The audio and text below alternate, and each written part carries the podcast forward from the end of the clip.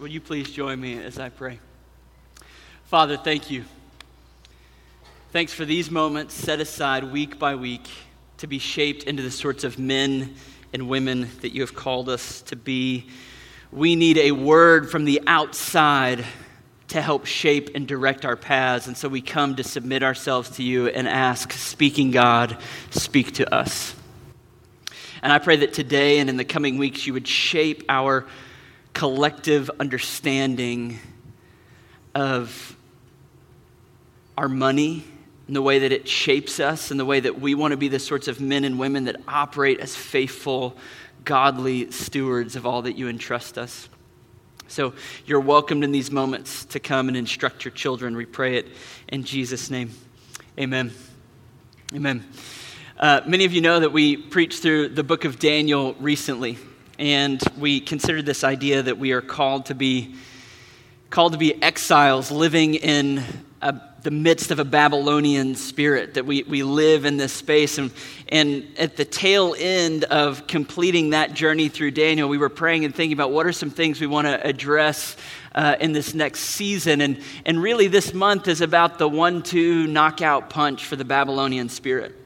This weekend, the men were together with a guy named Ray Ortlund addressing the nature of sexual sin. At the end of the month, our women will have a night for women and sexuality. And in the midst of it, we're going to be preaching about money from the Proverbs. Because the Babylonian spirit that has been alive and well throughout the scriptures, throughout history, and even still today is forged in the fires of sex and money. And we want to be the sort of people that are equipped and prepared to live as faithful exiles in that context. And so we're going to look at ancient wisdom for modern living as it deals with our money, and we're going to allow the Proverbs to be our guides, to be our guide, as it were. So, a few notes about the book of Proverbs as we start to interact with what was a long list of them this morning and what will be a, a kind of a, a healthy diet over them over the next month. The Proverbs as a genre is wisdom literature, which is not meant to be ironclad promises or provisions of God. They're, they're truisms about the way the world works. And so the idea is that the, the authors of the Proverbs are speaking in this way that is broad and clear, saying this is generally how the world works, and this is what it looks like to operate in wisdom. Wisdom being not less than morality or less than intelligence, but, but kind of more. It's knowledge and understanding and morality applied to the real stuff of a gritty life. And so we want to think about that as it relates to our finances. Um, in many ways, reading the Proverbs is like going to the laundromat and you stand in front of the, one of those dryers and you see the, the clothes tumble around. You know, if you watch in one of those spots where you can see as the clothes tumble, kind of like this, you, you see your favorite blue shirt pass by, whew, and then in a minute or two, you see it come around again. The Proverbs are written cyclically. They're addressing lots and lots of issues, and they come and they swirl. There's money, and then there's relationships, and then there's business ethics, and then there's, and they just swirl on one another. And so, in order to discern what is wisdom literature saying about a particular topic, we watch it swirl and we grab it, and then it comes around again in a few chapters and we grab it, and, and then you sit with all of it and you say, ah, here's some composite wisdom about this topic. So that's what we're going to be doing. We're going to be drawing from all over the Proverbs to address these topics. A final note is this there's four general topics that we'll address as it relates to finances from the book of Proverbs. This morning, we're going to talk about wealth and how we how we develop a relationship, a proper godly relationship with our finances.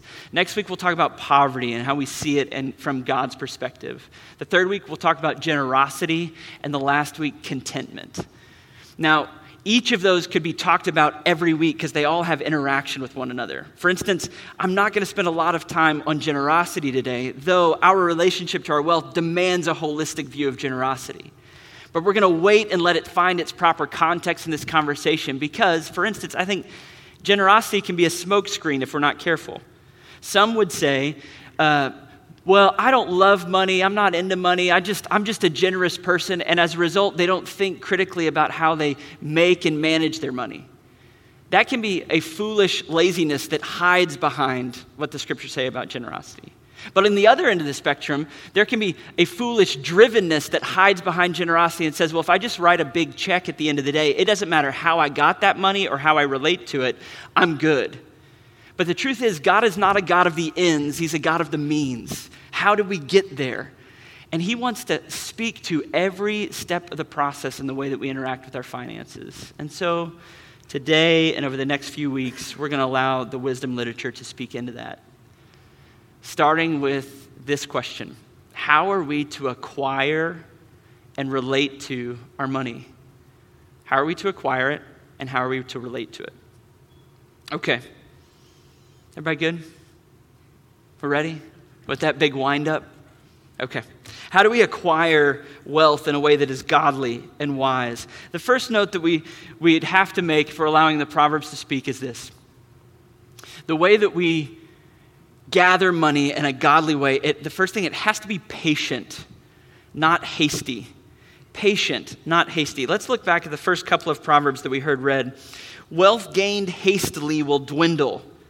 Whoever gathers it little by little will increase it. Every time haste is mentioned in the book of Proverbs, it's equated with folly.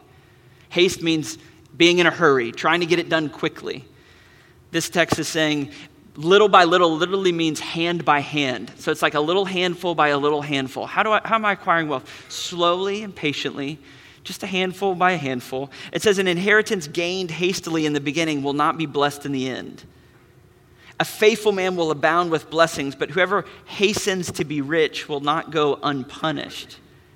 Or lastly, in Proverbs 28 25, it says, A greedy man stirs up strife, but the one who trusts in the Lord will be enriched. You see, God's design for us is that we would slowly be initiated into a rightful understanding of all that we're entrusted with, that our resources, that we would have a, a, an understanding of the value of a dollar, the value of something that has been given to us by God. His design is hard work, simple living, diligent saving. What this means is, friends, we need to be very skeptical, skeptical of any get rich quick schemes. Get rich quick schemes are not God's ideal. If the devil is ever giving directions, he always gives them in the same way.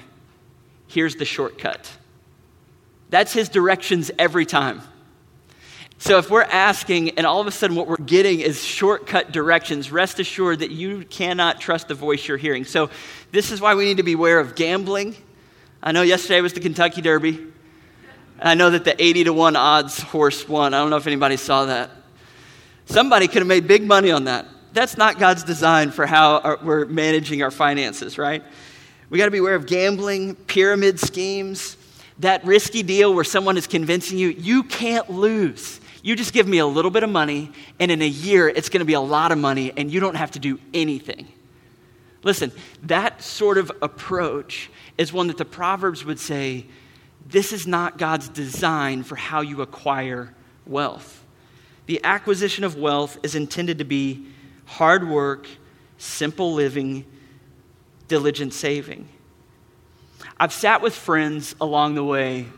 We, we, can we all just admit if we drew, a, you know, a three mile radius around where we're sitting right now, the vast majority of people that live and work and breathe in that space are a very driven bunch. And I've sat with friends that have said things to me like, I want to be fabulously wealthy and retired by 40. To which I often ask the question, why? Like, can you help me understand what, what's, what's under that? Why this urgency to really quickly get to a finish line and to prop one's feet up? If we, in fact, are made, like our identity and our character is forged and developed in good, diligent, hard work, why is there this desire to fast forward to a finish line and to be able to enjoy leisure and luxury? Is this God's design for you? Or is this something that we have hatched in the spirit of Babylon? You see, the, the wisdom literature would start by saying, be patient, take a deep breath.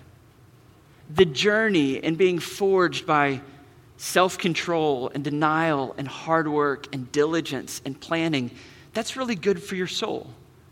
So when we talk about the acquisition of wealth, no matter how much we're talking, whatever scale we're talking about in the room, which may be wildly different for different people depending on what seat you're in, the first way that we begin to relate to dollars is let's be patient.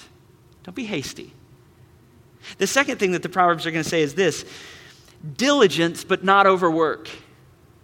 Diligence, but not overwork. I want to read two proverbs to you that have necessary tension between them. And the way that you know you're beginning to interact with wisdom is that you feel the tension. It feels like it's pulling you in different directions. And in that tension, you're trying to discern what is God's way in my next step while honoring this tension. Look at Proverbs 20, verse 13, and 23, 4 and 5. So 20, verse 13 says this Love not sleep, lest you come to poverty. Open your eyes, and you will have plenty of bread. Now let's just stop and, and sit with that one for a second. What's he saying? He's going, Don't love your snooze button. Don't love sleep. It's okay. It's okay to rest, and we should be a people that engage rest, but rest not as an end in itself, not something to be cherished and treasured, not trying to arrange our lives so that we can engage it as long and as much as possible. He's going, wake up, open your eyes, be early to work. If there are words that should describe Christians in the workplace, they should be words like industrious, hardworking, go getters. Because, let's just think about this for a second. When you show up to work, you're working with all sorts of people that have various motives in that workplace, whatever sort of job you're doing. And the truth is that if you have been rescued by the grace of Jesus and you're beginning to walk in the fullness of the Holy Spirit, your motives and drive should be situated in such a different and a deeper place than everyone else in that workplace that doesn't share that with you. That if they've showed up to make more money or to build a reputation or to be impressive, this is a drive that will motivate, but only so far. But if you show up and you say, Today, the eyes of God are on me, and I get to bring glory to Him in the way I do my work. This will motivate us. As this text says, open your eyes, get to work, and you will never lack bread. Be the first to work and be ready to work hard. We should be diligent and hardworking if God's motives are forging how we're showing up in the workplace. Yet, here the second one that creates the tension. 23, verse 4 and 5 says this don't toil to acquire wealth. The word for toil means to be out of breath or to be panting, to be exhausted. Don't toil to acquire wealth. Be discerning enough to desist. When your eyes light on it, it is gone. Suddenly it sprouts wings and it flies like an eagle towards heaven. He says, Be industrious and hardworking, but don't exhaust yourself.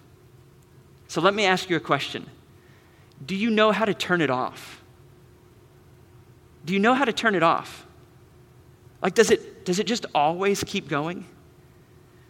That on the, on the day that you're supposed to be with family, you're fidgety and you got to check the email one more time, your, your mind is not there.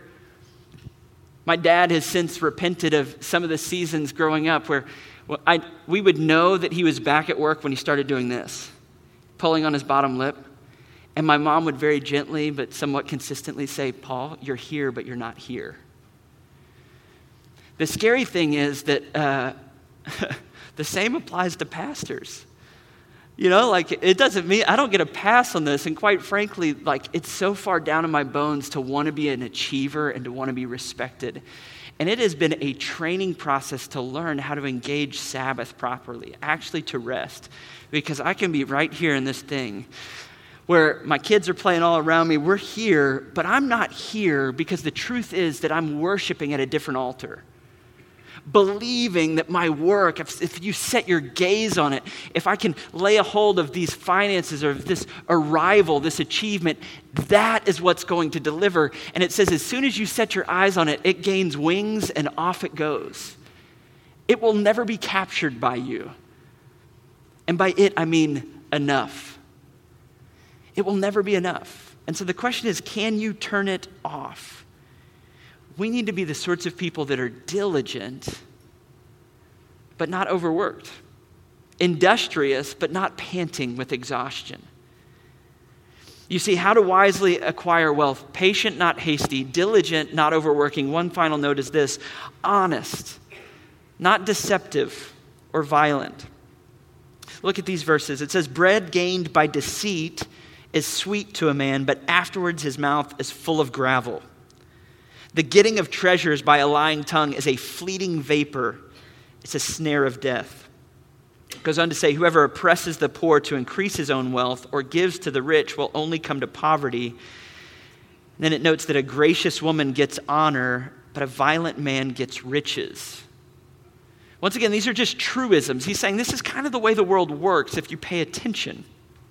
And in these proverbs, what you're realizing is that wealth can be gained by deceit or by a lying tongue or by violence.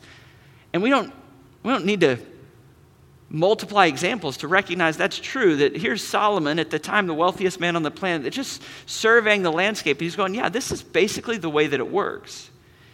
I think when we take these proverbs as a composite, what we begin to realize is this your life is a, a multivariable equation, right? There's a lot of variables that are in play. You've got relationships at home and with friends. That might be spouse and children or, or um, those that live with you, your roommates. You've got friends. You've got relationships at work. You've got responsibilities at work and in different groups that you're a part of, the local church that you're participating in. You've got the purpose of your life that you're trying to keep in the, the calling on your life and career goals. And then you've got the bottom line that runs financially, kind of as a true line through all of those things. And, and the question is when you're working this multivariable equation, if you begin to balance that equation for one variable, this thing's going to get way out of whack really quickly. That's what these proverbs are saying. Because you can expand your bottom line by being deceptive or lying or being aggressive and violent. If you're always balancing the equation purely for your financial bottom line, you can do it. He's going, you'll expand it. You'll get your mouth full of bread and it's real sweet on the front end. But what you'll find out on the back end is this it just tastes like a mouthful of gravel you'll start to go, why is everything else so out of whack? Why do my wife and I not want to sleep in the same bed? Why do my kids not want to invite me over on Thanksgiving? Why does the neighbor or the coworker just roll their eyes when they see me coming? When we start to be a person that has become so hyper focused on our finances that everything has begun to be bent around it, life starts to come undone. You see, if it's deception or violence that is informing our acquisition of wealth, we're, we're in tremendous danger. So, what would the people closest to you say about your acquisition of wealth? Would they say, This person is so full of integrity?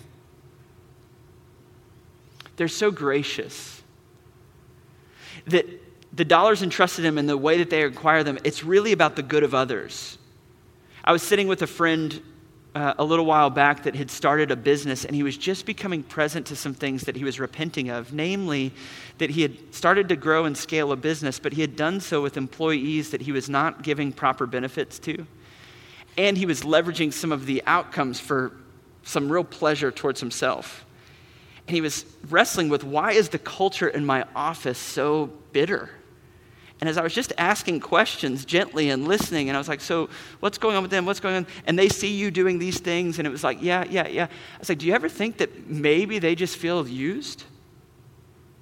Like maybe they feel like cogs in a wheel that exists to produce your pleasure? You see, it may not be outward violence, it might not be plundering, but the truth is that we can carry a violence in our hearts that shows up in the workplace because those around us are just being bent for our bottom line.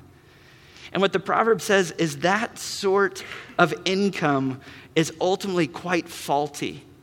It is a fleeting vapor and a snare of death. So, friends, how are we doing with the acquisition of wealth? Diligent, patient, honest? Is it just handful by handful in the way that we acquire and interact with our wealth? You see, the Proverbs have a lot to say about how we acquire wealth. But that's not where they stop. Before we're done, what I'd like to also do is examine how do we relate to the wealth once it's acquired? Whatever dollars we're stewarding today, how do we relate to them? What is your relationship with your dollars? Just two simple notes on this. The first is this you ought to be giving attention to the wealth that you've been entrusted, but not love it. You need to give attention to it, but not love it. Let me see if I can prove that to you from the text. Look at chapter 27, verses 23 and 24. It says this Know well the condition of your flocks, and give attention to your herds, for riches do not last forever. And does a crown endure to all generations? Um, he goes on to say in chapter 24, verse 3 and 4 By wisdom a house is built, by understanding it is established, by knowledge the rooms are filled with all precious and pleasant riches. And we'll go ahead and look at chapter 21 as well. It says, Whoever loves pleasure will be a poor man. He who loves wine and oil will not be rich. Precious treasure and oil in a wise man's dwelling, but a foolish man devours it. You see, he's painting a picture on two ends of the spectrum. One is giving wise attention to what you've been entrusted. You, did you hear it there? Know well what's going on with your flocks and your herds. So, in an agrarian culture, this is the addressing of his portfolio. He's going, You better understand what's going on with all the dollars you've been entrusted if you're going to operate in wisdom. Whether it's a very small amount or a very large amount, he's going, Do you know where it is and what's going on with it? Um, it's interesting where he says, uh, give attention to your herds. In the Hebrew, it literally is put your heart on your herds, which feels like a almost going so far where it makes me a little uncomfortable. I'm like, whoa, whoa, whoa. We're not supposed to love money. But what the wisdom of the Proverbs knows is no, he's not asking us to love it. He's going, but have you paid attention to it and recognized that this is a meaningful resource entrusted to you by God? Living without a budget and without any plan for your dollars is unwise and, dare I say, ungodly. It's not a healthy way to live according to the scriptures. Closing your eyes and swiping hopes that it's all going to pan out, it's a dangerous place to be. I worked at uh, the Polo factory store when I was in college. And uh, I remember I was working the front register, and a guy came up with a pile of clothes. He had two leather jackets and all of these clothes, and he, whew, he laid them up there, and I'm ringing them up, hundreds and hundreds of dollars. I ring it all up. And he opened up his wallet, and he had like 12 or 13 credit cards. And he was looking, and he looked at me, and I could tell he was like really anxious, little beads of sweat on his forehead. And he went, ah, try this one. I tried it. I was like, sorry, not that one. that one was declined, sir. Okay, try this one. I swiped it. Uh, no, not that one. He said, okay, can we do this a different way? Can you take all of these off and swipe this one. And then we'll ring these one up and you can swipe this one. And everything in me wanted to say, no, I will not do that. you don't need one leather jacket. You don't need two leather jackets. You don't need any of this. Please, please don't do this. Which I don't think my manager would have appreciated. So I just was like, sure, we will ring them up separately. When we begin to live in this way where there's no plan, and we're just closing our eyes and swiping and going, I, just hope it all works out. I don't want to look under the hood to pay attention. This is not a godly approach. And I find that sometimes those that are growing an affection for God and don't want to love the things of the world and don't want to be bamboozled by the Babylonian spirit think, well, I don't love money. I don't even think about it. I don't even care about money. To which God would go, well, let's talk about that. You need to pay attention, you need to be aware you need to actually have a plan. If you're carrying debt right now, you need to generate a plan to knock it out and knock it out quickly. You need to know about a retirement plan. If your business provides a retirement plan and there's tax free dollars on the table, you should figure out how to make sure that's making its way into your retirement account and you're making the most of that. That's wise stewardship. If you have children, you should be thinking about an Arizona 529 plan to save for their college fund if you're interested in that sort of thing. You need to have a plan. That's just wise. And it's not godly to say, well, I'm not concerned with that. So, that's one end of the spectrum. But then did you hear it? He says, The fool devours and loves the luxury. You won't find oil and wine in the fool's house because as soon as they get it, they gobble it up and they go, I want more of that. It's not that they're managing it, they're setting their heart on it, not in the way of, I want to be wise and make sure I've got a game plan. They're setting their heart on it of, I want to devour it as quickly and as much as possible. The recent article in Sports Illustrated came out about four or five years ago that, that estimated that 80% of NFL players are broke within three years about, uh, being out of the league. And the struggle is because oftentimes it's young men that haven't been equipped or trained how to manage it, and they're just given lots and lots of it. And where there's not a wise plan, this is actually a devastating equation. We need to learn to give attention to while not loving what's been entrusted to us. A second and final note about how to relate to our money. We must maintain a selfless rather than a selfish posture. I'm not going to read all of the references there. There's, there's five or six of them. I can make them available to you, but for the sake of time, let me, let me just summarize um, saying this that what you see in the Proverbs is a posturing of the wealth for the good of others. That, that chapter 27 verses build to this place where it says, Your family will have all that they need and your girls will be cared for. The, the term for girls means the milkmaids. The reason you know what's going on in your flocks is so that everyone in your system can flourish, not so you can devour more.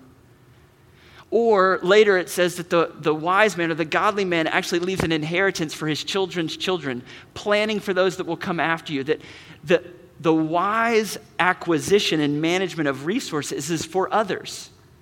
And as soon as it gets turned in on self, we're in a dangerous position. It actually is supposed to be about tending to others. So I want to say all that, and I want to just invite us to ask this question How is it that we can begin to become wise as it relates to our money? We're just starting on a journey that will lead us through this month. And what we've talked about today is wisely acquiring and relating to our dollars. Wisely acquired money is patient and diligent and honest. Wise relationship to our money is giving attention to it, but doing so selflessly and without loving it. What is it that's going to allow your hearts to begin to interact with your dollars in that way? Friends, as you have heard week in and week out from this pulpit, our only hope in being the sort of men and women that God has called us to be is bound up in the gospel of Jesus Christ. When you begin to realize that the affection of God has been set on you and that you were purchased at a great price, that you have tremendous value to God, that he, Jesus was willing to shed his own blood to make you his own. And in Ephesians 2, what we learn is this that you are already, in the past tense, from a spiritual sense, situated in the heavenlies, being covered over with God's kingdom riches forever and ever. What this means is that a thousand years from now, and a hundred thousand years from now, and a billion years from now, every one of your needs will be perfectly and creatively and joyfully met by the God that owns everything in the cosmos. This is your identity if you're in Jesus. Which, incidentally, when you begin to realize that you have been purchased and cherished and situated in that way, your heart is finally free to go, I don't have to hasten towards anything. I can be patient. I don't have to deceive or to be violent or bend in on myself. I'm actually free to, to be able to pray Psalm 23 1 The Lord is my shepherd. I want for nothing. My heart is free in his presence. And as a result, what's entrusted to me, I don't have to gobble up or cling on to. I can posture for the good of others. I can set my attention on it, and it won't cause my heart to love it because I am already situated in eternal riches forever in Christ Jesus. Friend, if you have not come to know and to love and delight in God's love for you in Jesus, you're going to tell your story by some other means.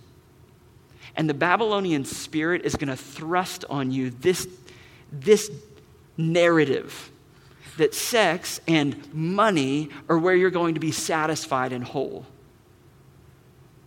And if you buy that narrative, you are going to run yourself ragged, panting and exhaustion. You may have amassed a great deal, and what you will realize is it doesn't satisfy. It's never enough. There you are sitting going, Oh, how do I get more? And Jesus, in the midst of it all, is saying, Friend, come to me. Find your relief, your eternal, full satisfaction. I have delivered to you eternal riches forever you can rest. You can steward what you have for others flourishing because you're cared for, you're tended to. Bound up in the gospel is the power that will enable you to be the sort of person that wisely acquires and wisely relates to every dollar entrusted to you.